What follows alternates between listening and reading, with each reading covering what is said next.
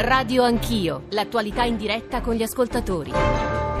Sono quasi le 9 e un quarto, Radio 1, Radio Anch'io, Giorgio Zanchini al microfono, come dicevamo sin dall'inizio della trasmissione, questa seconda ora, questa seconda parte di Radio Anch'io è dedicata ai fenomeni migratori, alle migrazioni, perché ci sono eh, molte notizie, molti nuovi fatti di cui dar conto. Basterebbe leggere i quotidiani di stamani, i titoli di apertura, insomma di seconda e terza pagina, cito per tutti, eh, avvenire, eh, anzi non per tutti, perché in realtà ne leggo due o tre perché credo siano utili a leggere quello che sta accadendo. Si torna a morire nel Mediterraneo, due naufragi, undici vittime in mare, oltre 1400 persone soccorse nell'ultimo fine settimana, è caos a Tripoli dopo il giallo sulla malattia di Haftar, quel lungo filo rosso, c'è un'analisi piuttosto interessante di Paolo Lambruschi tra salvataggi in Libia e confini francesi chiusi e poi a Lesbo, l'isola greca, protesta dei profughi, tensioni poi l'evacuazione, tra l'altro alcuni membri, elementi eh, dell'estrema destra eh, greca eh, hanno provato a picchiare anche, credo, i migranti usciti dal centro, ma insomma su questo vi daremo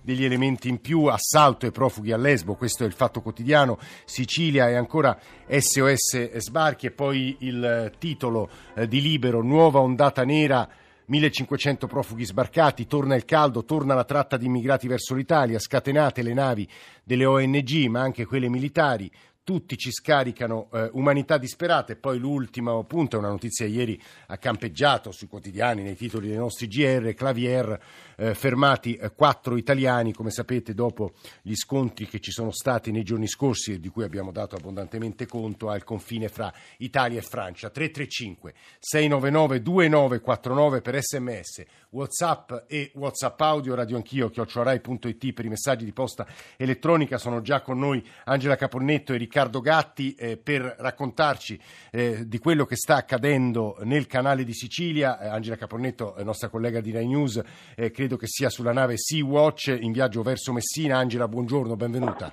Buongiorno, sì, siamo appena attraccati al porto di Messina, siamo ancora qui con i medici che stanno cercando di capire se possiamo passare la bandiera gialla della quarantena. Eh, raccontaci insomma le ultime ore che hai vissuto, con chi e che è successo. Allora, eh, noi siamo partiti con la Sea-Watch da Malta venerdì scorso, abbiamo fatto circa 24 ore di navigazione e siamo arrivati in acque internazionali il giorno dopo intorno alle 16, siamo partiti la sera prima alle 20, siamo arrivati alle 16, alle 16 eh, a 60 miglia circa dalle coste libiche ci si stava addestrando con i volontari a bordo dei, dei gommoni. Eh, molti volontari erano appena arrivati, quindi dovevano essere addestrati per il salvataggio, in particolare i medici di bordo e i eh, mediatori culturali che devono stare sul gommone in testa proprio per fare il primo salvataggio. In quel momento è arrivata la chiamata, eh, era stato individuato un target a 60 miglia, vi dico, stava a 60 miglia, sono veramente lontane, era sì. un gommone che aveva viaggiato 18 ore. Sì. su quel gommone c'erano 94 persone senza salvagente praticamente con soltanto le magliette, due bambini neonati di cui eh, una aveva soltanto 12 giorni in braccio alla mamma. E, i, e a quel punto i gommoni dei RIB dei soccorritori sono partiti di corsa, eh, sono riusciti a dare i salvagente e poi alla, la centrale operativa della Guardia Costiera però ha detto alla, nostra, alla nave su cui eravamo a bordo, quindi la Sea-Watch 3, di rimanere in stand-by perché il target era di competenza della Guardia Costiera eh, libica. Eh, abbiamo aspettato circa due ore prima che arrivasse una motovedetta da Tripoli, quando la motovedetta si è avvicinata a noi eh, l'ordine a, alla Sea-Watch era di non intervenire sì. se non non in caso di gente a mare. Ecco, quando si sono avvicinati i libici, noi eravamo lì, eh, abbiamo visto tutto, abbiamo filmato tutto, sono, la maggior parte delle persone che erano a bordo del gommone si sono gettate a mare urlando disperatamente no Libia, no Libia please, we don't want to come back.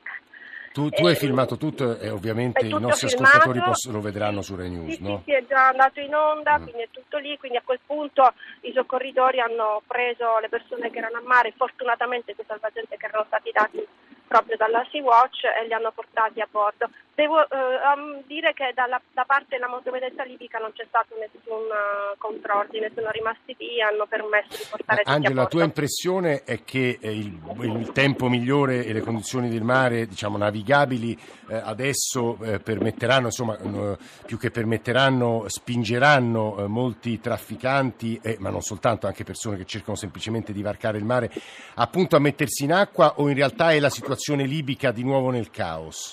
Allora, entrambe le cose perché possiamo anche dirvi anche da altre testimonianze che sono arrivate sulle altre navi eh, ONG che si trovano nel Mediterraneo centrale eh, che partono anche lì i libici da lì, perché la situazione in Libia sicuramente non è delle migliori. Mm, raccontano tutti, sia quelli che erano a bordo sulla Sea-Watch che in altre navi, eh, che in Libia ormai la gente cammina, eh, arma- la maggior parte delle persone camminano armate, che eh, puntano le pistole alla tempia per rubare una macchina o qualsiasi cosa si abbia in mano. Ora, chiaramente sono i racconti che ci fanno, noi non abbiamo la possibilità di vedere con i nostri occhi, però abbiamo visto con i nostri occhi le ferite di arma da fuoco, ci sono delle persone che hanno ferite proprio di arma da fuoco, ferite mh, abbastanza evidenti di armi da taglio e mm, anche di torture piuttosto gravi. Angela, l'ultima cosa, provenienti da dove quelli che avete salvato voi?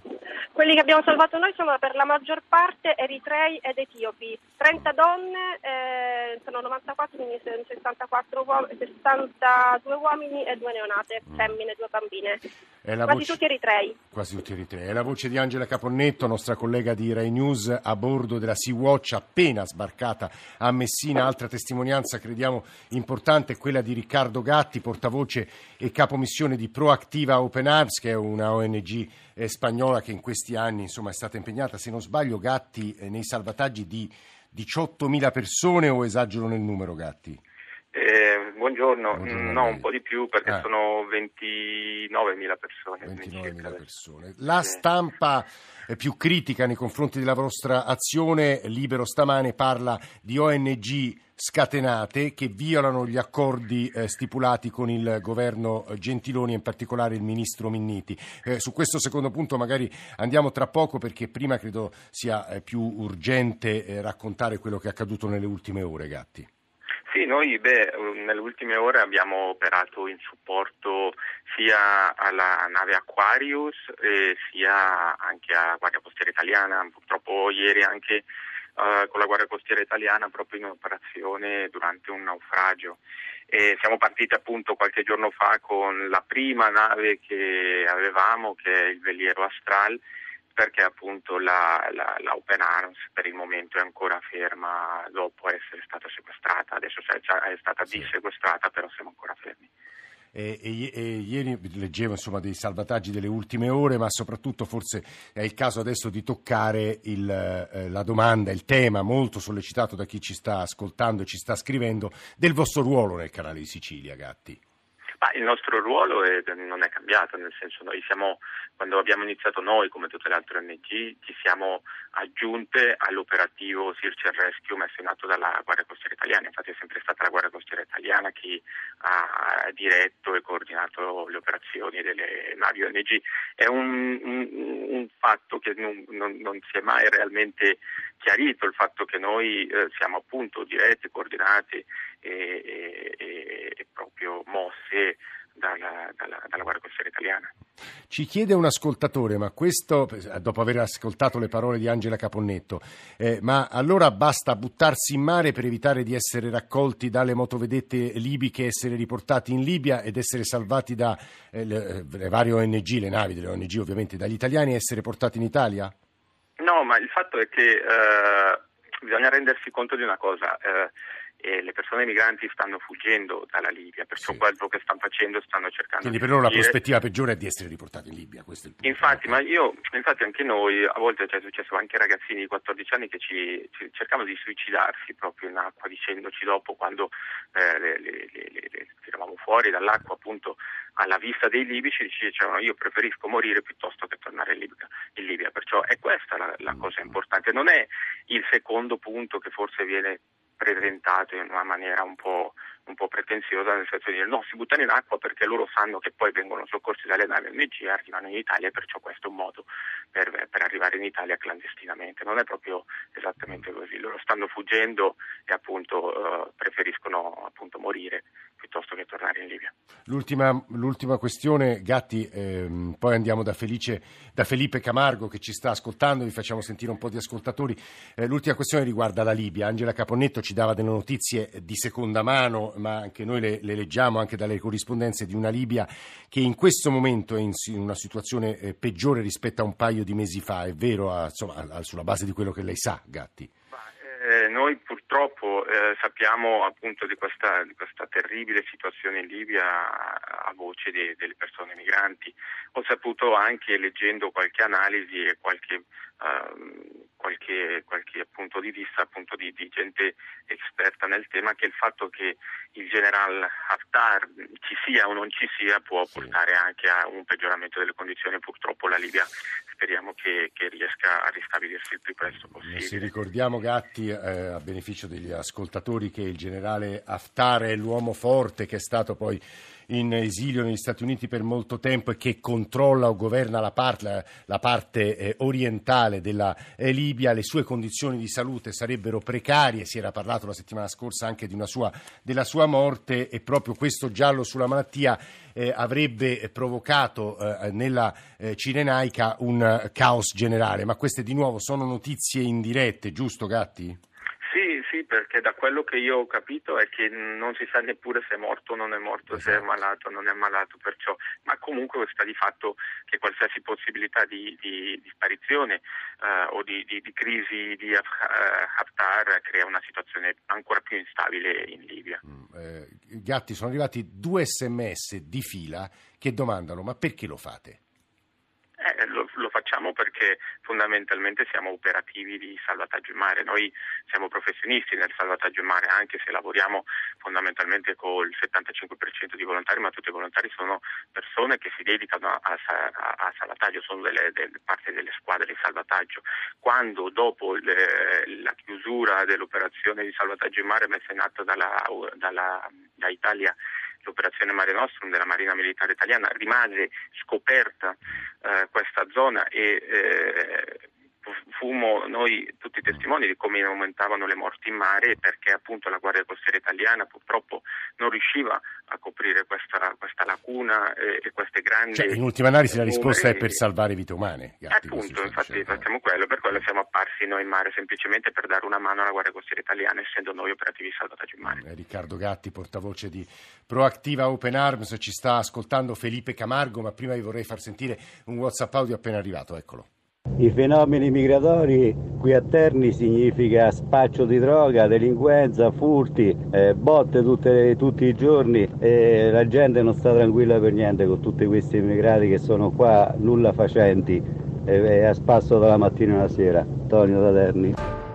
E questo è un WhatsApp che ehm, trova eh, eco e conferma in una parte dei, dei messaggi. Chi è che stava intervenendo? Gatti, lei?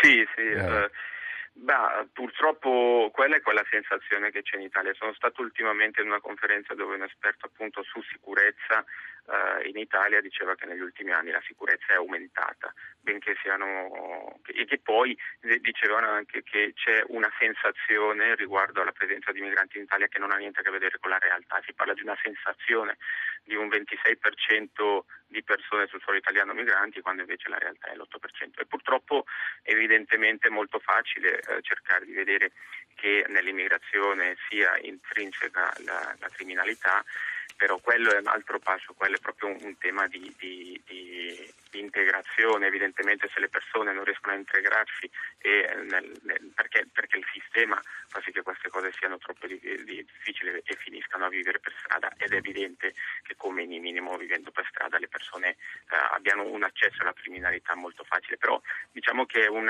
un, sono passaggi un po' troppo veloci, un po' troppo superficiali, dire no ci sono immigrati perciò poi c'è, c'è la violenza in Italia. No? Riccardo Gatti che sta parlando, Felipe Camargo, scusi la lunga attesa, rappresentante regionale per il Sud Europa dell'UNHCR. Camargo, benvenuto, buongiorno. Grazie, buongiorno. Allora, che cosa sta succedendo eh, in Grecia sulla cosiddetta rotta balcanica? Leggevo, ascoltavo dai nostri GR, dalle voci dei nostri inviati, eh, di eh, scontri a Lesbo, di un assalto ai profughi nell'isola greca, ma anche di una rotta che si, sarebbe, si sarebbe riaperta, credo, in ragione dell'incancrenirsi della guerra. Da quello che capisco, Camargo, eh, tutti i eh, siriani che stanno arrivando adesso eh, in Grecia e ovviamente passando per la Turchia sono siriani di Guta, di Duma, cioè delle zone in cui, come sappiamo, c'è stata la battaglia più feroce nelle ultime settimane. Camargo. Sì, grazie. Senti, eh, noi dall'Italia noi copriamo eh, soltanto la parte centrale del Mediterraneo, sì. però comunque abbiamo la informazione dei colleghi che questa situazione del, della costa mediterranea dalla parte di Grecia è aumentata, la situazione dei numeri cominciano a crescere, eh, non c'è adesso ancora un'informazione chiara dell'origine, da dove stanno arrivando, eh, però stiamo mettendo a posto anche un meccanismo di risposta nelle diverse isole greche. Eh, I colleghi che lavorano in Grecia direttamente hanno una, una situazione di gestione anche con le autorità greche sugli arrivi i, nelle isole. Leggevo che negli primi mesi del 2018 in ogni caso il numero di richiedenti asilo, migranti, qualsiasi sia la qualifica eh, con la quale provare a definire le persone che sbarcano, sia più alto in Grecia che in Italia, Camargo? Sì, fino adesso è più alto in, in Grecia, anche per la, la prossimità di Grecia alla popolazione Siria è una rotta che ancora è utilizzata per altre nazionalità come gli afghani, i bangladeshi che ci arrivano anche di, da, da certo, questa parte. Certo. Eh, Camargo, l'ultimo tema credo importante, anzi prima ci sentiamo un WhatsApp audio e poi le faccio un'ultima domanda. Ecco, ecco il WhatsApp audio. Altri paesi europei come Spagna, Francia eh, riescono a difendere i loro confini. Noi in Italia ovviamente dobbiamo essere il buco nero del mondo e dobbiamo soccorrere chiunque. Questo è inaccettabile. Pensate agli italiani che vivono fuori casa. Camargo, lei è spagnolo? Io sono colombiano. Senta, l'ha sentito il punto di vista di un ascoltatore italiano che dice perché solo noi italiani? Gli altri difendono molto meglio i loro confini. Senta, l'Italia è, è, una ubicazione geografica che diventa un ponte chiaramente fra l'Africa, sì. il nord dell'Africa e l'Europa. Sì, siamo proprio una plancia in mezzo al Mediterraneo. Eh, sì, è, è, stata, è, stata, fino a qualche anno fa un, un paese di, di, transito, adesso diventa un paese di ricezione. Cioè, L'Italia ha degli obblighi, di obbligazioni internazionali anche per eh, accogliere, ricevere e processare le, le, le, i richiedenti d'asilo, i migranti eh, adesso si sono fatti tanti sforzi per, a migliorare questa condizione. Questo il problema, eh, siamo, comincia ancora una, una stagione di, di, di, stati dove il clima permette più, più di sbarchi, certo. Eh, sbarchi e abbiamo visto questo fine di settimana con i numeri che si sono alzati. Sì, no, tra l'altro Camargo sarà una delle questioni con le quali si dovrà misurare, vabbè, ma questo a lei colombiano interessa relativamente, con le quali si dovrà misurare il futuro governo italiano qua, qualora nascesse nelle, nelle prossime settimane. L'ultima cosa, Camargo, UNHCR, se non sbaglio, in Libia eh, è presente e eh, conosce un po' meglio eh, le condizioni del, del Nord Africa. Quali sono, se lei ha notizie? Sì, chiaramente ho parlato ieri con il nostro rappresentante in Libia, abbiamo un rapporto permanente. Eh, la situazione continua a essere molto instabile, ci sono dei problemi di sicurezza fuori eh, dei centri, dentro i centri, non tutte le persone che cercano di venire in Europa passano da questi centri, eh, però quelli che sono nei centri eh, sono in condizione di abuso, eh, di tortura, come quello che è stato detto prima, eh, e noi stiamo cercando veramente di aprire questi centri per farli diventare un centro di transito. Abbiamo una presenza nei sei dei ponti di disbarco eh, quando le operazioni libiche tornano le, le, la certo. gente dietro. Eh, però ha, sen- ha, sentito, ha, sentito, Riccardo Gatti parlare della disperazione che spinge un quattordicenne, quattordicenne a, ora non so se l'espressione è eccessiva, insomma, ma a preferire il suicidio che il rientro in Libia? Assolutamente, questo lo sentiamo anche di gente che rimane in Italia senza una soluzione. Ieri sono stato qui a Roma dove ci dicevano esattamente quello, voglio tornare nel mio paese perché non c'è una soluzione qui in Italia neanche, non posso continuare dove volevo andare che era in altri paesi europei. Eh, questo siamo conoscenti, sappiamo veramente che questo, questo sta succedendo. Grazie davvero Felipe Camargo, grazie davvero a Felipe Camargo, Riccardo Gatti, Angela Caponnetto per le notizie. Eh, stanno arrivando moltissimi messaggi su questo tema, anche critici, ma insomma la nostra cerca di essere la trasmissione più pluralistica e aperta possibile. Altri punti di vista ascolteremo subito dopo una breve pausa di due minuti. Tra l'altro, se fanno in tempo ad arrivare, vi faremo anche ascoltare le voci di un gruppo di giovanissimi studenti di un liceo romano che hanno, assieme alla comunità di Sant'Egidio, eh, fatto parte di un di un, non so nemmeno come definirla, insomma di un'operazione comunque di corridoi umanitari e di accoglienza di eh, richiedenti asilo siriani molto giovani. Vi faremo asco- anche ascoltare delle voci eh, di giovani siriani che ci racconteranno quello che hanno vissuto e il loro arrivo in Italia. Ci risentiamo eh, davvero tra un paio di minuti.